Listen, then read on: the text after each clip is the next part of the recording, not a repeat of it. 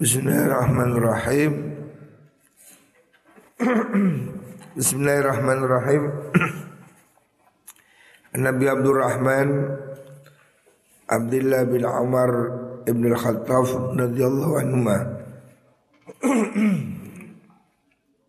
Qal Sami tunggurung ingsun Rasulullah sallallahu alaihi wasallam yang kulu dawu sapa nabi intolak obudalan sapa salah satu wong telu sapa na salah satu nafarin telung golongan ya tiga orang tiga kelompok. Miman saking wong kana kang ana sapa man iku qablakum sak durungi sira kabeh zaman dahulu. Hatta wahum sehingga ngungsiaken hum ing mengkono salasa opal mabitu nginep ila gharin maring guwa fadakhalu mongko mlebu sapa salasa u ing ghar. Fan hadarat nuli dadi gelundung apa sokhoratun watu gede minal jabali saking gunung. Fasadat mongko buntoni opo sokhroh Buntoni alihim ing atase kaum al-ghara ing kuwa Faqalu mongko ngucap sapa niku wa salasah niku. Inna usni kelakuan iku layun jikum Ora bisa nyelametaken kum ing sira kabeh. Min hadhi sakharati sangi iki lakuwa Apa illa antat uah angin yen tundungo sira Allah ing Allah. Bisalihi a'malikum. Bisalihi a'malikum kelawan baguse piro-piro amal sira kabeh jadi tiga orang yang terjebak di gua sudah tidak punya harapan. Tidak ada apa ini pertolongan yang bisa ditunggu selain berdoa. Makanya bagi orang yang hidup ini ada kesusahan, bagi orang yang punya kesedihan, problem, hendaknya dia semakin mendekat pada Gusti Allah. Ya. Jadi orang-orang yang ada masalah dalam hidup, jangan malah menjauh. Ya. Tidak ada solusi tidak ada bantuan yang bisa menyelesaikan selain dari Gusti Allah. Ini dicontohkan dalam hadis ini tiga orang yang terjebak di gua. Mereka sudah kehabisan akal, tidak mungkin bisa menyelamatkan dirinya kecuali jalan satu-satunya berdoa. Makanya kemudian mereka bersama-sama berdoa. Tiga orang terjebak di gua ini kemudian berinisiatif masing-masing berdoa. Karena sudah tidak ada harapan selain doa tidak ada yang bisa sudah. Manusia sudah tidak ada kemungkinan tidak ada kemungkinan sampai di situ karena tiga orang ini terjebak di dalam gua tertutup batu besar. Terus berdoa. Nah, ini loh solusinya. Jadi semua kesulitan hidup kamu jangan pernah putus asa. Sesulit apa pun habis gelap pasti terbit terang. Inna ma'al usri yusra. Allah mengulanginya dua kali fa inna ma'al usri yusra inna ma'al usri yusra semua kesulitan pasti ada solusi ya. Siapa yang bisa menolong adalah Gusti Allah. Jangan putus harapan. Hadis ini menerangkan tentang tiga orang yang sedemikian rupa sudah terjebak Terus masing-masing berdoa.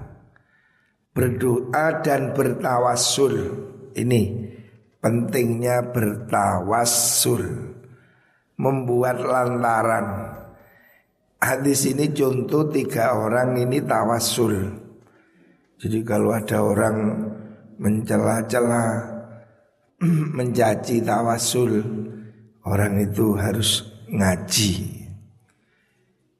Ini jelas hadis tentang tawasul.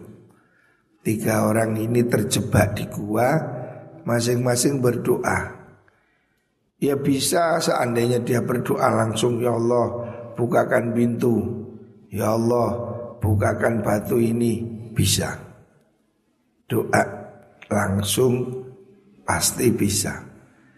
Tapi Rasulullah Shallallahu Alaihi Wasallam mencontohkan kasus yang beda.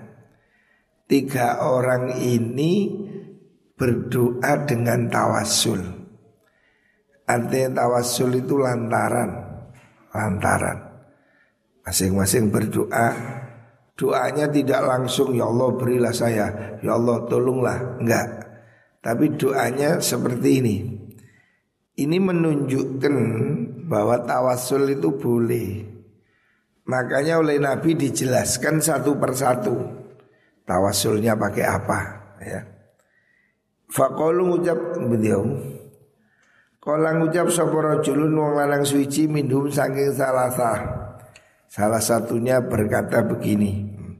Ini kan contoh. Nabi memberi contoh supaya kamu niru doa dengan cara tawassul. Seandainya tawassul tidak boleh, Nabi tidak nyontohkan yang seperti ini. Ini dicontohkan.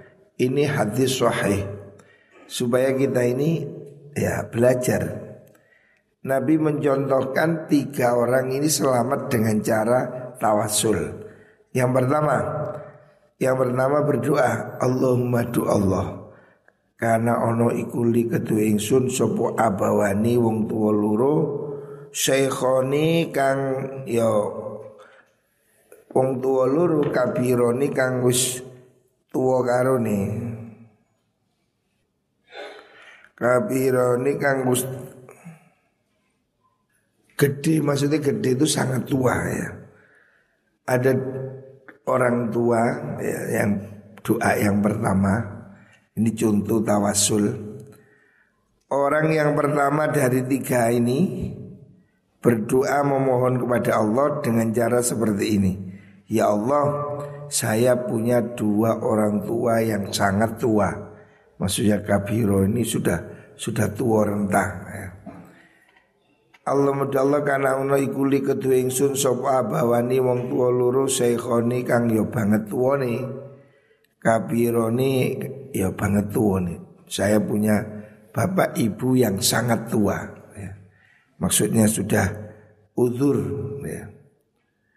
wa kuntulan ono ingsun iku la albiku ono ingsun iku la albiku ora nginumi ingsun Maksudnya agbiku itu minum sore ya. Saya tidak mau memberikan minuman ya. Qoblauma saat turungi abawani sebelum dua orang orang tua ini saya tidak mau memberikan minuman ya, kepada siapa pun ya ahlan ing keluarga wala malan lan ora ing bondo tunyo. Yang pertama menceritakan bahwa dia ini sangat berbakti pada orang tua. Dia mulai berdoa ya Allah, saya ini setiap hari tidak memberikan minuman, saya tidak memberikan susu Orang dulu sore minum susu. Saya tidak berikan minuman sebelum orang tua saya. Jadi saking hormatnya pada orang tua. Dia mengatakan saya tidak pernah memberi minuman sebelum orang tua saya saya beri duluan. Fan Fana'a mongko adoh Bi kelawan ingsun opo asyajaru panggonan panggonan banyu maksudnya suatu saat dia ini kan kerjanya gembala kambing gembala onta pada suatu hari dia ini pergi ngembala tempat airnya agak jauh. Terus undi. Fala ada tiado biklan ingsun opo tolabu sajari ngolei uh, wit-witan kang maksud asyajaru. Wit-wit apa tolabu sajari ngolei wit-witan? Maksudnya pakan gitu loh. Makan tempat-tempat yang ada air yang di situ tumbuh ada tumbuh-tumbuhan tempat angon ya. falam falam urih mongko ora falam urih mongko durung ngepenakaken ingsun. Maksudnya belum saya layani. Alihima ingatasi abawani hatta nama sehingga turu sopo abawani. Fahalabtu mongko ngepuh ingsun. Ngepuh memeras susu.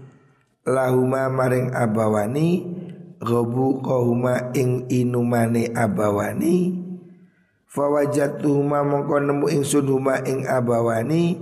Na ima ini hale wong kang turu karuni. Fakari tu mongko sengit ingsun an uqidhuma ing yen to akan ingsun huma ing abawani. Wa an agbi kalan yen to nginumi ingsun qabla huma turungi abawani. Ahlan ing keluarga wala malan ora ing bondo tunyo falabis tu mongko meneng ingsun wal qadahu hali utawi wadah wadah susu iku ala yadi ing atase tangan ingsun. Antadiru ngenteni ingsun istiqadhahuma ing nglilire abawani. Hatta baroko sehingga mencorong opo al fajru fajar ini cerita yang doa yang pertama yang pertama orang ini berdoa Kanjeng Nabi saya ini kepingin selalu berbakti pada orang tua. Ya. Orang ini cerita, bu, cerita diceritakan oleh kanjeng Nabi. Ketika dia itu terjebak di gua, dia berdoa ya Allah, saya setiap hari selalu menyiapkan minuman untuk orang tua saya setiap hari. Lah pada suatu hari minumannya ini susu. Suatu hari orang ini menggembala hewannya kambing, unta agak jauh mencari rerumputan pakan sehingga dia sampai ke tempat yang jauh baliknya terlalu sore, terlalu malam.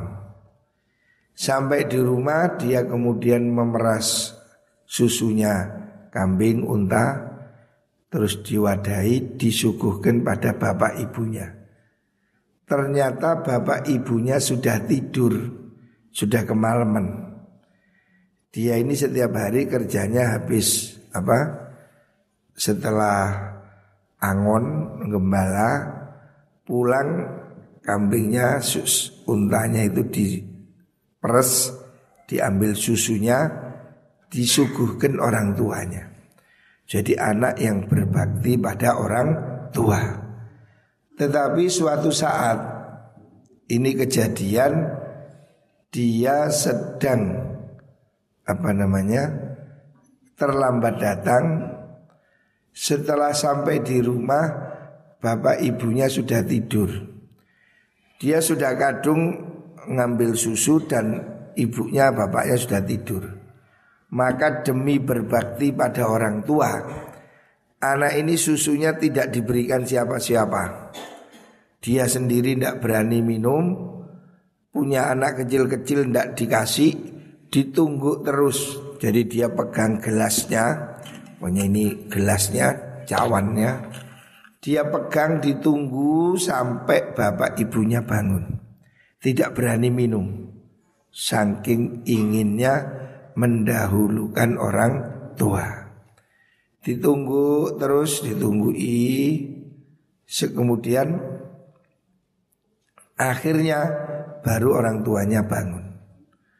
Selama bapak ibunya belum bangun, wadahnya ini dipegang terus. Semalam suntuk, bayangkan.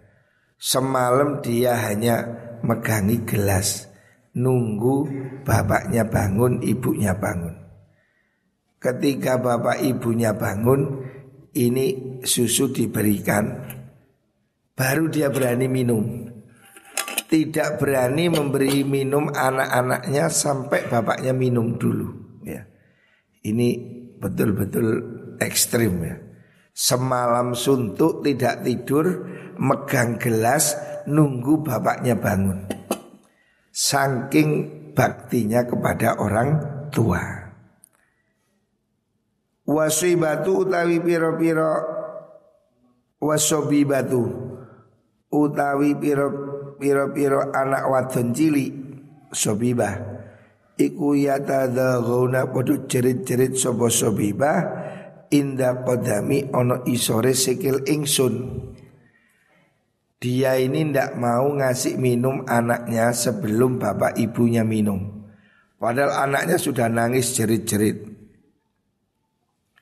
Anak ibu nangis dia tidak peduli. Sudah ndak mau nunggu bapak ibu bangun. Sehingga akhirnya bapak ibunya bangun Anak-anaknya ini mengok-mengok Fastai kodho mongko tangi sopo abawani niku. Fasyariba nuli ngombe sopo abawani. Gobu kohuma ing puan inumane abawani. Akhirnya bapak ibunya bangun Terus susunya diberikan. Allahumma do Allah Ing kuntu lamun ana ingsun iku faaltu nglakoni ingsun dalika ing mengkono-mengkono niku wau. Dalika ing mengkono-mengkono fi'lu niku. Menunggu orang tua bangun itu. Ibtighu awajiyaka krono nyupri ridho panjenengan. Fafarij mugi menggangno panjenengan anna saking kita ma, ma ing perkara nahnu kang utai kita iku fihi ing dalem ma min hadhihi sokhrati nyatane saking ikilah watu gede. Jadi doa yang pertama tawasul yang diajarkan Rasulullah Shallallahu Alaihi Wasallam. Kelompok yang pertama ini langsung mendoa menceritakan kebaikannya dia pada orang tua bahwa dia tidak berani minum susu dan anak-anaknya tidak diberi minum nunggu bapak ibunya minum duluan. Jadi ini mencontohkan betapa dia sangat berbakti. Tidak mau memberi minum pada anaknya bahkan dirinya sendiri sebelum orang tua. Padahal dia juga haus, anak-anaknya juga minta, tapi dia ini demi menghormat orang tua, susunya ini ambil ngepuh susu, ditunggu semalam suntuk nunggu bapaknya bangun baru diberikan bapaknya, sisanya baru dia minum untuk anaknya.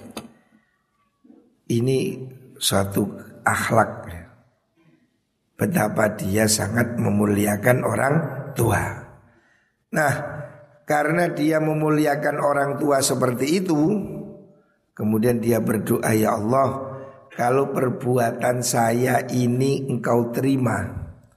Kalau saya semalam suntuk tidak tidur Nunggoi bapak ibu demi dia minum susu Ini kau terima ya Allah tolong bukakan batu yang menimpa di gua itu. Kemudian keajaiban terjadi. Tiba-tiba batu itu gelinding, geludek. Jadi keajaiban terjadi. Berkahnya orang berbuat baik pada orang tua. Ini perhatikan. Contoh pertama yang diberikan Rasulullah Shallallahu Alaihi Wasallam dalam kasus orang kesedihan. Kesedihan di dalam gua yang tidak ada bisa menolong. Doa yang pertama dikabulkan Allah. Doa anak yang berbakti kepada orang tua. Ya. Makanya kamu niatono. Mondok ini niati. Niat berbakti pada kedua orang tua. Makanya mondok itu sekolah Kalau orang tuamu tahu kamu bolos tidak sekolah Orang tuamu seneng apa susah? Hah? Susah apa senang? Coba anak yang bolos-bolos itu Orang tuanya ditelepon Atau futun Kirim menang bapak eh Ini loh anak bolos Kira-kira bapaknya pasti sedih ya Ibumu pasti marah Kamu bolos Itu berarti kamu menyakiti hati orang tua. Dengarkan. Kalau kamu ingin hidupmu bahagia Cara pertama yang harus kamu lakukan Kamu harus berbakti pada kedua orang tua. Kalau kamu tidak berbakti pada orang tuamu Sudah Mau kamu pinter seperti apa pun ya. Walaupun kamu hebat, pinter, sulit ya. Kunci bahagia Jangan sampai kamu tidak taat Kunci bahagia adalah berbakti kepada orang tua. Makanya ini contoh hadis ini memberi contoh. Orang yang dalam kesedihan, orang dalam kesusahan, kemudian dia berdoa bertawasul. Tawasul yang pertama adalah tawasul dengan berbakti kepada kedua orang tua. Jadi orang itu berbakti. Saking baktinya sama orang tua Dia punya susu satu gelas Tidak berani minum Nunggu bapak ibunya minum.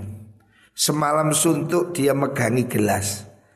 Nunggu bapak ibunya minum Susu diberikan Setelah itu sisanya baru diminum Bukan bapak ibunya yang dikasih sisa Dia nunggu sisa bapaknya ibunya Jadi begitu hormat pada bapak ibu jadi dia punya sapi, punya kambing diperes susunya, diwadahi. Tradisinya setiap hari ibu bapak minum dulu, sisanya dia. Sisanya dia dan anaknya. Suatu saat bapak ibunya sudah tidur, susunya itu tidak berani minum. Dipegang semalam suntuk nunggu ngelilir. Begitu bapak ibu bangun diberikan susunya. Ini susunya. Setelah itu baru dia minum. Loh, bakti pada orang tua seperti itu. Ini kan kasus contoh. Terbukti dicontohkan oleh Rasulullah Wasallam menyelamatkan dia dari kesusahan itu. Ketika dia berdoa tawasul ya Allah, saya berbakti pada orang tua begini-begini. Kemudian kalau kau terima bakti pada orang tua ini ya Allah, bukakan pintu gua ini. Seketika pintunya itu batunya gelinding, gerodak. Nah. Famfarojat moko dadi benggang opo mengkono sokhro sayan ing suci-wici layas tati unaka ora kuwasa sapa mengkono salasa al khuruja ing metu minhu saking se oleh Allah dibenggangkan sedikit. Setelah benggang Kemudian mereka mendapat cahaya Tapi belum bisa keluar. Nah, Ini doa yang pertama ya. Contoh tawasul yang diajarkan kanjeng Nabi. Kala ngucap sopala akhiru kang liya Allahumma du Allah Inna usni kelakuan iku kanat ono Ono iku li kedua ingsun sopo ibnatu amin Anak wadone paman Joro saiki misanan Kanat kang ono sapa ibna iku ahabban nasi luwe den demeni menungso ilaya maring ingsun.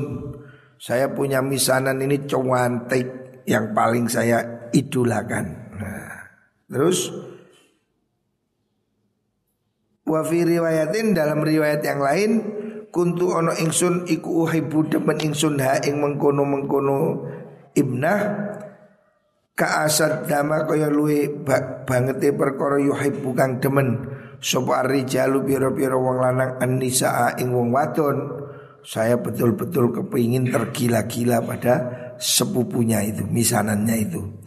Fa'araduha mongko ngarepaken ingsun ha ing mengkono ibnah ala nafsiha ing atasi awak dewi ni ibnah. Famtanaat mongko nyegah sapa ibnatul amniku minni saking ingsun hatta alamat sehingga tumrap. Ngenani pihak lan mengkono mar'ah opo sinatun opo sanatun tahun. Tahun kesulitan. Minasinina saking piro-piro tahun. Sehingga suatu saat terjadi musim paceklik. Sepupu saya yang saya taksir gila-gilaan ini dia terpaksa mau. Dirayu-rayu dia nggak mau. Suatu saat kepepet dia itu jatuh kesulitan paceklik terus fajaat ni mongko tekon sapa mengkon mar'ani ing ingsun. Fa'ata itu mongko paring ingsun ha ing pun kun mar'ah isrina erong puluh wa mi'ata dinarin lan satu dinar. Ala antukholia ing atase yen to persepen kalau dia mau berduaan saya bayar sekian juta 120 dinar. Umpamanya 12 juta. Es dia ini dalam keadaan miskin perempuan yang ditaksir itu ditaksir-taksir nggak ngereken suatu saat dia ini krisis lah ketika krisis dia datang minta tolong akhirnya disiapi uang ya udah ini tak kasih uang banyak. Tapi syaratnya hutang budi bayar bodi. Ya. Dirayu diajak nganu-nganu, wik-wik. Nah. Akhirnya dia tidak mau, tapi terpaksa karena kepepet mau. ini antara ingsun wa baina nafsiya antara mengkono mar'ah fa faal fa faalat mongko nglakoni sapa mengkono mar'ah niku. Akhirnya suatu saat dia ini sudah sekian tahun sangat miskin terpaksa mau transaksi. Ya wis, saya mau ngasih kamu uang kalau kamu mau menyerahkan tubuhmu pada saya. Ini playboy ini, garangan, nah, kucing karong. Nah, maka dia rayu-rayu akhirnya suatu saat wanita itu mau. Ya sudah terpaksa. Ya udah tak kasih uang, kamu mau ya tidur sama saya. Ya, Wis. Terpaksa, wis. Hatta idza qadartu sing nalikane kuwasa ingsun alaiha ing mengkono mar'ah. Ketika sudah deal, ketika dia sudah mau ya. Wa fi riwayatin dalam riwayat kang liya falamma qa'atu semangsane lunggu ingsun baina rijlaiha antarane sikil lorone mar'ah. Wis areke wis begagah. Oh. Sudah detik-detik kritis. Oh. Ternyata ya, ini keajaibannya. Ketika wanita ini kan dirayu-rayu nggak mau. Suatu saat dia kepepet terpaksa mau dengan imbalan uang. Lah ketika wanita ini sudah mau, sudah mau wis terpaksa wis sepi diajak neng jeru anu hotel kalau saat niki wis sudah sudah buka-buka wis sudah naik ke atas kaki kaki sor arek munjuk titik untuk kolat ngucap sapa mengkuno mar'ah. Wanita itu sudah pasrah tapi dia berkata begini. Ittaqillah utiyo maring Allah. Dia wis wis, melumah tapi si ngomong pesan terakhir. Takutlah kamu pada Allah. Wala tafuddolan ojo buka siro ojo bedah siro al khotama ing cincin keperawanan ila bihaqi angin-angin hake mengkono khotam. Jadi wanita itu sudah tidak berdaya terpaksa mau. Tapi pada detik terakhir dia masih mengingatkan, eh kamu takutlah pada Allah. Jangan kamu berzina. Ini kan jangan membedah cincin keperawanan tanpa hak. Artinya ini kan dia kan mau zina, ngejak ngejak zina kan ini. Wanita itu sudah terpaksa mau karena dia kepepet. Tapi sebelum menyerahkan diri, wis melumah-melumah itu, dia masih mengatakan begitu. Eh, ingatlah, takutlah kau pada Allah. Jangan berzina, ini dosa. Maka laki-laki itu mendadak dapat hidayah. Fataharraj tu mongko ngerosot dosa ingsun. Padahal wis copot-copot sual wisan. Wis begagah diiling nombek sing wedok. Eh, ini haram zina ini dosa besar. Jangan kamu lakukan. Akhirnya dia langsung mengker. Padahal wis siap, wis siap tempur wis kurang limang senti. Fatharoj terus dia merasa takut, ngerasa dosa. Minal wuku'i saking jima berzina alaiha ing atase mengkono mar'ah. Padahal ini sudah deal, wis bayar, wis melumah, wis karek sak deal ngono tok. Diibaratkan di sini wis dhek wis, wis numpak kayak ndukuri sikile. Kan wis betul-betul kritis ini wis. Wis sudah peluru siap ditembakkan. Ternyata wanitanya mengingatkan, "Hei, jangan kamu berdosa, takutlah pada Allah, jangan berzina." Langsung katanya yang doa ini, saya ketakutan. Iya, ini dosa. Wanita ini mau karena terpaksa. Saya ini dosa, ini dolim. Maka langsung diwurung no. Fansorof tu mongko bubaran ingsun anda sengkun mengkuno mar'ah Waya halu teman mengkuno mar'ah iku ahabun nasi luwe demeni menungso ilayya maring ingsun Katanya ini yang doa ini tragis sekali saya sudah nunggu bertahun-tahun naksir berat, gila-gila betul ini.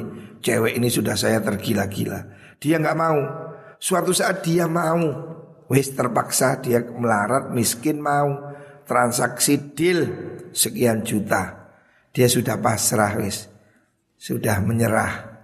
Dia mau digituin. Loh tapi kurang detik terakhir wanita itu mengingatkan Jangan kau lakukan, ini dosa.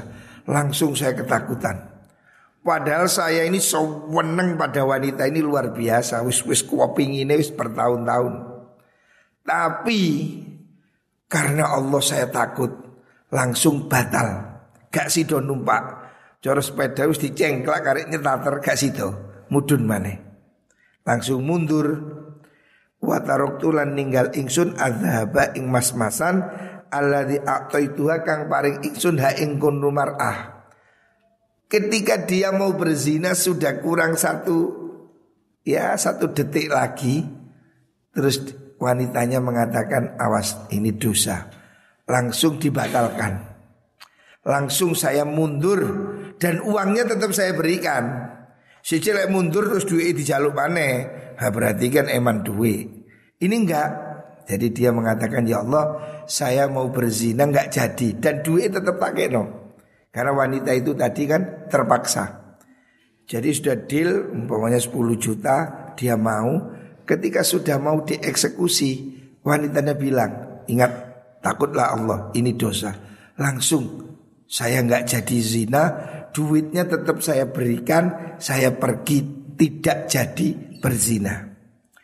Allahumma do Allah Ing kuntu lamun ana ingsun iku fa'altu nglakoni ingsun dalika ing mengkono-mengkono tarab tuniku ibtigha awajika ing nyupri ridho panjenengan fafruj mugi benggangaken tuan anna sanging kita ma ing perkara nahnu kang utai kita iku fi dalem ma fam farajat mongko dadi benggang apa sokhratu mengkono watu niku wau Goiro anam angin seduni mengkono-mengkono salasa iku la una ora kuwasa sapa salasa al khuruja ing metu minha saking mengkono-mengkono sokhrah niku wae.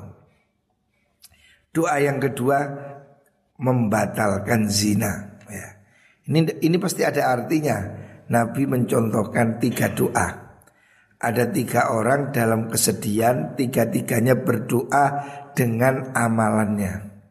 Nah, jadi kalau kita itu susah, perbanyaklah doa dan berdoalah dengan amalan baik yang pernah kita lakukan.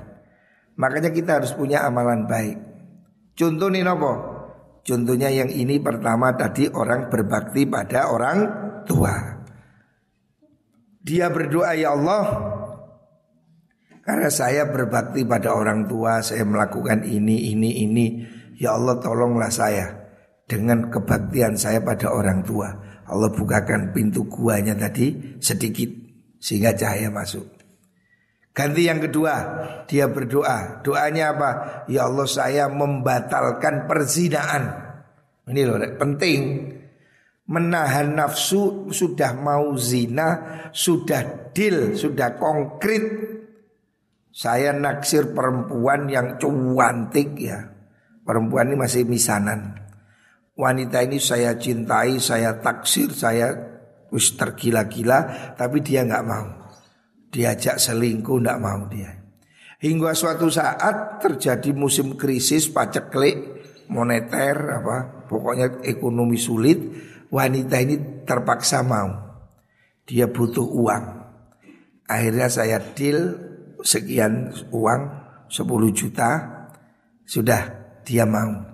Sudah deal, sudah pergi ke tempat sepi, duit sudah saya berikan, dia sudah nyerah, sudah melumah, saya sudah naik ke atas kakinya.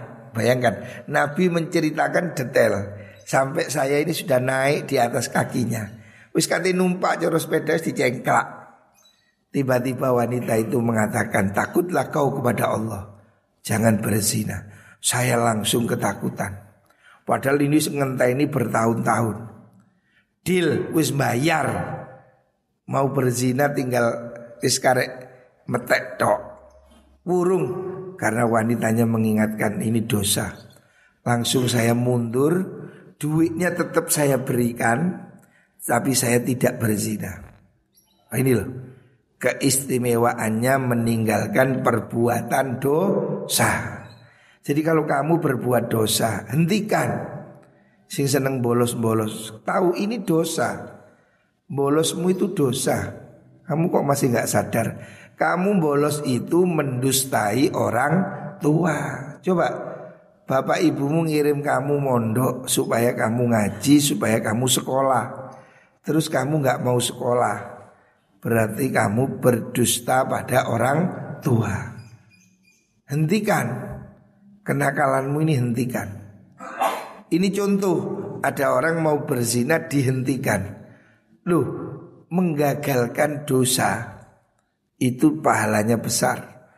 Dia ini berdoa ya Allah Kalau saya menggagalkan perzinaan itu Karena engkau ya Allah Semata-mata demi engkau ya Allah tolonglah bukakan gua ini. Allah menurunkan mukjizat keajaiban. Batunya gelinding sedikit lagi, geletek. Akhirnya mereka bisa ungak-ungak tapi belum bisa keluar. Nah, doa yang kedua. Ini contoh ya bahwa tawasul dengan amalan itu bisa menyelamatkan. Makanya kita hidup ini harus ada amalan baik. Sehingga nanti kita kapan pun mohon pada Allah dengan amalan itu. Makanya hari ini kalau kamu tidak punya uang, ya amalan baik apa yang bisa kamu lakukan? Hari ini kamu di pondok jamaah, sergap jamaah. Kamu di pondok rajin sekolah. Kamu di pondok ya membantu roan, membantu kebersihan. Ini amalan-amalan yang harus kamu yakini semua ini dilihat oleh Gusti Allah dan Gusti Allah yang membalas ya. Amalan yang kita lakukan ini pasti dibalas oleh Gusti Allah. Makanya jangan kamu terus menerus melanggar ya. Hentikan niatono ya Allah saya niat menghentikan kenakalan-kenakalan umpamanya. Saya mulai hari ini tidak bolos mulai hari ini saya tidak keluar dari pondok tanpa izin. Niatono, ya Allah, terimalah amalan saya ini. Mudahkan saya belajar, sukseskan hidup. Begitu doa, tawasul. Ya Allah berilah saya hidup yang lebih baik. Berilah jodoh yang cantik. Umpamanya. Saya telah jamaah tiga tahun tanpa henti. Tawasul. Keapianmu sebut no lah lakon gak duwe keapian belas jamaah mboten, salat duha mboten, tahajud mboten. Harus apa sing ngerti kok kayak jaluk dan Gusti Allah. Ngono kok nyalano Gusti Allah. Kula niki ndonga kok angel yo. Urip kula kok susah yo. Lah jen awakmu ora tahu ibadah. Ono uang watu, saya ini kok susah yo. Kok ndonga kok urip kok angel, kok pancet-pancet ae. Eh, Sing pancet iku awakmu. Lah ya apa Gusti Allah bagi rahmat ke langgar wae jamaah, awakmu gak ono. Padahal Gusti Allah ngedum rahmat setiap jamaah. Awakmu digoleki gak ono. Gusti Allah bagi rahmat pada waktu sholat duha awakmu gak ono. Gusti Allah nurunkan rahmat waktu tahajud awakmu diabsen gano. Ya gak keduman kon, ojo nyalano Gusti Allah. Ya awakmu sing bolos. Waya dum-duman awakmu gak teko. Jadi sesungguhnya yang salah itu dirimu ya. Jadi kalau kamu mendapatkan hidup ini sulit, yang sulit itu ya karena dirimu sendiri sendiri. Kamu disuruh jamaah nggak jamaah, padahal di waktu jamaah itu Allah menurunkan rahmat. Kamu disuruh sekolah nggak sekolah, padahal di sekolahan itu Allah menurunkan rahmat. Kamu disuruh sholat duha nggak sholat duha, padahal Allah menurunkan rahmat. Makanya kamu jangan nyalahkan orang. Kalau hidupmu kok nggak beruntung, kalau hidupmu kok sial, ya karena kamu tidak mau merubah dirimu sendiri. Jadi ini ayo diintrospeksi. Perbanyak kebaikan-kebaikan supaya hidup kita ini ditolong oleh Gusti Allah. Tawasul dengan amalan-amalan baik ya. Lakukan apa yang bisa dilakukan mulai sekarang. Kayak pondok iki apa sing iso kok lakoni? Jamaah. Bercita-citalah kamu jamaah lima waktu full. Wis iku nikmat. Niat tirakat saya di pondok niat tirakat kepingin ilmu manfaat, kepingin hidup sukses, tirakatku sholat jamaah lima waktu. Mana lo? Andal no apa sing kok andal no? Bapakmu apa kok andal no? Ya lek bapakmu kiai ahli poso mungkin Aku ditirakati bapak. Hei bapakmu ya gak poso. Makmu ya ora wiritan. Terus opo? Saya bersyukur alhamdulillah bapak saya puasa Senin Kemis tahajud, ibu saya Senin Kemis tahajud. Saya alhamdulillah dapat berkah orang tua saya. Lalu awakmu pikiran, bapakmu hali tirakat ah. Lalu terus awakmu sing nirakati sopo? Ya dirimu sendiri. Kamu harus nirakati hidupmu. Kamu ingin hidup sukses. Kamu ingin hidup kaya. Kepingin apa betul? Ya tirakat ono awakmu. Ya Allah, seulun niat tirakat mondok jamaah lima waktu selama di pondok. Nirakati awak jaluk. Ya Allah, tirakat saya sholat jamaah lima waktu. Hidup saya berilah kesuksesan. Iku tirakat. Bapak saya, ibu saya nirakati saya puasa Senin Kemis. Bapak saya, ibu saya tahajud setiap malam. Doakan saya, saya bersyukur alhamdulillah ditirakati wong tua. Lalu bapakmu, ibumu gak tirakat, terus awakmu gak tirakat. Sopo sing menjamin hidupmu sukses siapa? Ya, pikiran. Tidak ada satupun yang bisa menolong kamu selain Gusti Allah. Makanya mulai sekarang jaluk orek. Angel Percaya sama saya, kepinteran tidak akan menjamin kamu sukses. Tidak ada. Kamu pinter apa sih? Pemane gak pinter. Pinter pun belum tentu sukses, apalagi goblok. Yang kamu beri, yang kamu harapkan itu siapa? Allah. Makanya jamaah lima waktu, zikir, ngaji, jangan bolos, Udah saya ingatkan, mondok kamu jangan suka bolos. Saya, ya contoh, delapan tahun saya di pondok, saya tidak pernah, saya ingat saya, berani melanggar. Kalau zaman dulu melanggarnya kan belum ada game. Zaman saya mondok dulu melanggarnya nonton biskop, dangdut, apa itu keluar pondok tanpa izin. Saya tidak berani. Bukan karena apa? saya takut ilmu saya tidak manfaat. Itu aja. Ya Alhamdulillah saya mondok hati-hati. saya tidak pernah ikut-ikut teman saya bolos.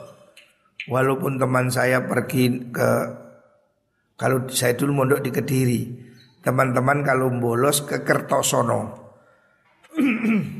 di baratnya pondok itu ada jalur bis. Anak-anak bolos naik bis ke Kertosono nonton biskup. Saya satu kali pun tidak pernah ikut. Delapan tahun saya mondok. Satu kali pun saya tidak pernah ikut. Padahal teman saya ini hampir setiap bulan. Kalau dikirim bolos ke Tulungagung apa ke Tulungagung atau ke Kertosono nonton biskup. Saya ingat saya delapan tahun satu kali pun saya tidak pernah ikut. Bukan takut keamanan, mau nyatanya teman-teman saya aman kok, tidak ada yang digundul. Teman saya satu kamar tidak ada yang pernah ketangkep.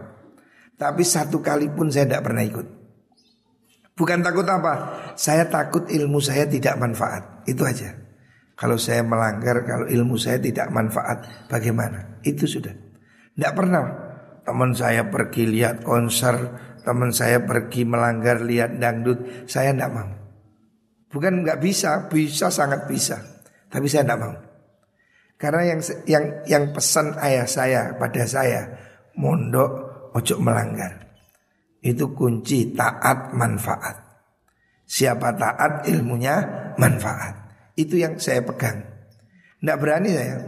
Walaupun teman saya cerita lihat biskop, yo kepingin, tapi saya tidak berani. Tidak ikut. Jangankan lihat biskop. Zaman itu belum ada handphone. Saya mondok belum ada handphone. Yang ada radio. Teman saya di kamar itu menyembunyikan radio kecil. Sehingga disetel dengerin musik, dengerin apa? Dengerin sandiwara. Delapan tahun Berarti kan saya tidak pernah dengerin radio itu. Tidak pernah saya. Tidak berani saya. Padahal radio itu ada di kamar saya. Saya satu kali pun pegang metek tidak pernah. Saya tidak berani. Itu yang saya tanam di hati saya. Ini melanggar. Saya takut ilmu saya tidak manfaat. Itu yang saya takuti. Bukan takut keamanan, mau nyatanya radio itu aman. Jadi kalau zaman sekarang kan pondok dilarang membawa handphone. Pada zaman saya dulu tidak boleh bawa radio. Teman saya ada anaknya orang kaya bawa radio kecil. Zaman itu radio zaman itu radio segini. Radio itu zaman saya mondok ini barang mewah. Jadi ada teman saya yang nyelundupkan radio ditaruh di kotak. Nanti kalau siang disetel bareng. Setel. Uh, teman saya datang semua dengerin. Radio itu pas zaman dulu wis mewah. Setel wabe ngerungokno. Sandiwara radio. Brahma Kumbara. Saya masih ingat. Saya satu kali pun tidak pernah. Tidak pernah, seingat saya. Tidak berani saya. Jadi kalau radio ini waktunya disetel, saya keluar kamar. Saya ndak mau dengerin radio. Bukan takut keamanan enggak. Saya takut ilmu saya tidak manfaat. Itu yang saya takuti. Saya ndak takut keamanan. Wong ndak kamar saya ini kamu tahu. Waktu saya mondok kamar saya ini gus-gus anaknya kiai semua. Sehingga disungkani lah gampang. Tapi satu kali pun saya tidak pernah nyentuh radio ini. Ada radio di kamar saya. Saya tidak berani ikut pegang, tidak berani saya. Ini disetel waktu tertentu jam 1, jam 3, jam berapa disetel ada sandiwara. Kalau radio ini disetel, saya pergi keluar kamar. Tidak berani dengerin saya. Coba, hati-hati saya waktu mondok. Alhamdulillah hari ini Allah memberi saya ya yang seperti kamu lihat ini. Secara akal saya tidak mesti mendapatkan yang semua saya dapatkan ini. Ini berkah, ya, ini berkah. Cora akal sulit saya dapat seperti ini. Alhamdulillah, coba kamu lihat ya. Saya bukan sombong, saya alhamdulillah. Kalau hari ini saya mau beli Mercy baru tunai, saya punya uang. Jadi kamu kalau kamu lihat mobil saya baru-baru itu belum seberapa. Kalau saya mau hari ini saya beli Alphard tunai bisa. Saya cuma pakai mobil CRV. Kalau saya mau beli Lexus bisa. Artinya Allah memberi saya rezeki Masya Allah. Berkah. Padahal kamu tahu setiap hari saya di rumah yo sarungan, yo gak tahu mikul bedil, yo gak mikul pacul, yo coba mana saya setiap hari di rumah. Eh, setiap hari cuma nunggu bangunan jalan-jalan. Tidak pernah minta-minta. Mana pernah saya minta sama wali murid? Enggak. Di bangunan saya alhamdulillah seperti ini. Dan alhamdulillah rezeki lancar. Saya bersyukur banyak hal-hal yang saya dapatkan dalam hidup. Ini bukan karena pinter, bukan. Saya meyakini apa yang saya dapat ini barokah. Berkahnya guru, berkahnya orang tua. Tapi saya ingat ya, di pondok saya tidak berani melanggar sama sekali. Teman-teman saya pergi camping umpamanya, pergi rombongan ke saya tidak mau, tidak ikut, tidak pernah saya ikut. Dan saya tidak berani keluar dari pondok tanpa izin kiai. Karena pernah satu kali saya masih baru mondok di Lirboyo, saya kan mondok bulan Syawal. Bulan besar diajak sama teman pulang. Izin ke Pak Guru. Izin kalau di Lirboyo itu izin ke Pak Guru. Mustahik. Izin pak mau pulang Iya pulang Sampai di rumah Almarhum ayah saya tanya Kamu tadi pulang izin sama kiai apa enggak Ya saya terus terang Botan Izin sama siapa Pak Guru Langsung ayah saya Balik oh Aku titip konang kiai kak nang Pak Guru Balik Langsung diusir saya Suruh balik Sejak saat itu saya tidak berani Pulang tidak izin kiai tidak berani Karena ayah saya tidak mau jadi saya pulang izin Pak Guru sama ayah saya disuruh balik. Kon izin yang sopo dan Pak Guru. Ayah saya bilang, aku gak titip konang Pak Guru. Aku titip kamu ke Kiai. Balik. Langsung diusir, suruh balik. Mau doa nyaran itu, tidak berani. Setelah itu saya tidak berani. Kalau pulang saya mesti sowan Kiai, izin pulang. Lu itu yang saya dapatkan hari ini barokahnya. Alhamdulillah. Teman-teman saya dulu yang di pondoknya suka ngeluyur, melanggar. Hari ini nggak jadi apa-apa. Ada yang anaknya kiai padahal anaknya kiai dan kiai hebat, bukan kiai kampungan. Bapak saya cuma kiai kampungan lah.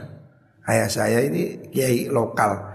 Ada saya punya teman bapaknya ini sudah antar pulau pada zaman itu. Dia jadi kiai di Makassar, di was di luar pulau. Hari ini anaknya nggak jadi apa-apa. Teman saya sak kamar, nggak bisa ngajar, nggak jadi kiai, ya tidak kaya. Pokoknya ya hidup yang yang seperti itulah. Itu yang saya syukuri. Ya Allah, alhamdulillah. Dulu saya mondok tidak melanggar. Ini bukti fakta ya. Teman saya dulu mondok, anaknya kiai loh padahal. Hari ini nggak jadi kiai, ya kerjaannya nggak jelas. Dan nggak bisa apa-apa. Kasihan dia kalau ketemu saya sekarang. Is, Masya Allah sungkan sekali. Dulu dia di pondok mewah. Kirimannya banyak. Anaknya kiai. Dan ini bukan anaknya kiai kecil. Saya cuma anaknya kiai kampung.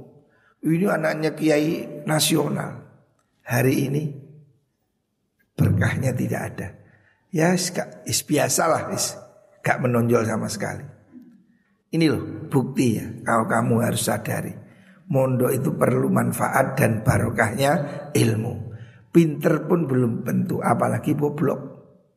Saya mondok hati-hati. Hari ini alhamdulillah saya merasa semua ini diberi oleh Allah. Luar biasa. Coro akal saya tidak nutut. Apa yang saya dapatkan semua ini bukan kepintaran saya, bukan. Tidak, saya tidak merasa pintar sama sekali. Tapi saya merasa ini berkah. Berkahnya guru, berkahnya orang tua. Makanya ini saya katakan, kalau kamu percaya, kamu buktikan. Kalau kamu di pondok sering melanggar, tidak taat aturan, telon. Kamu akan menyesal. Dah lihat, percuma.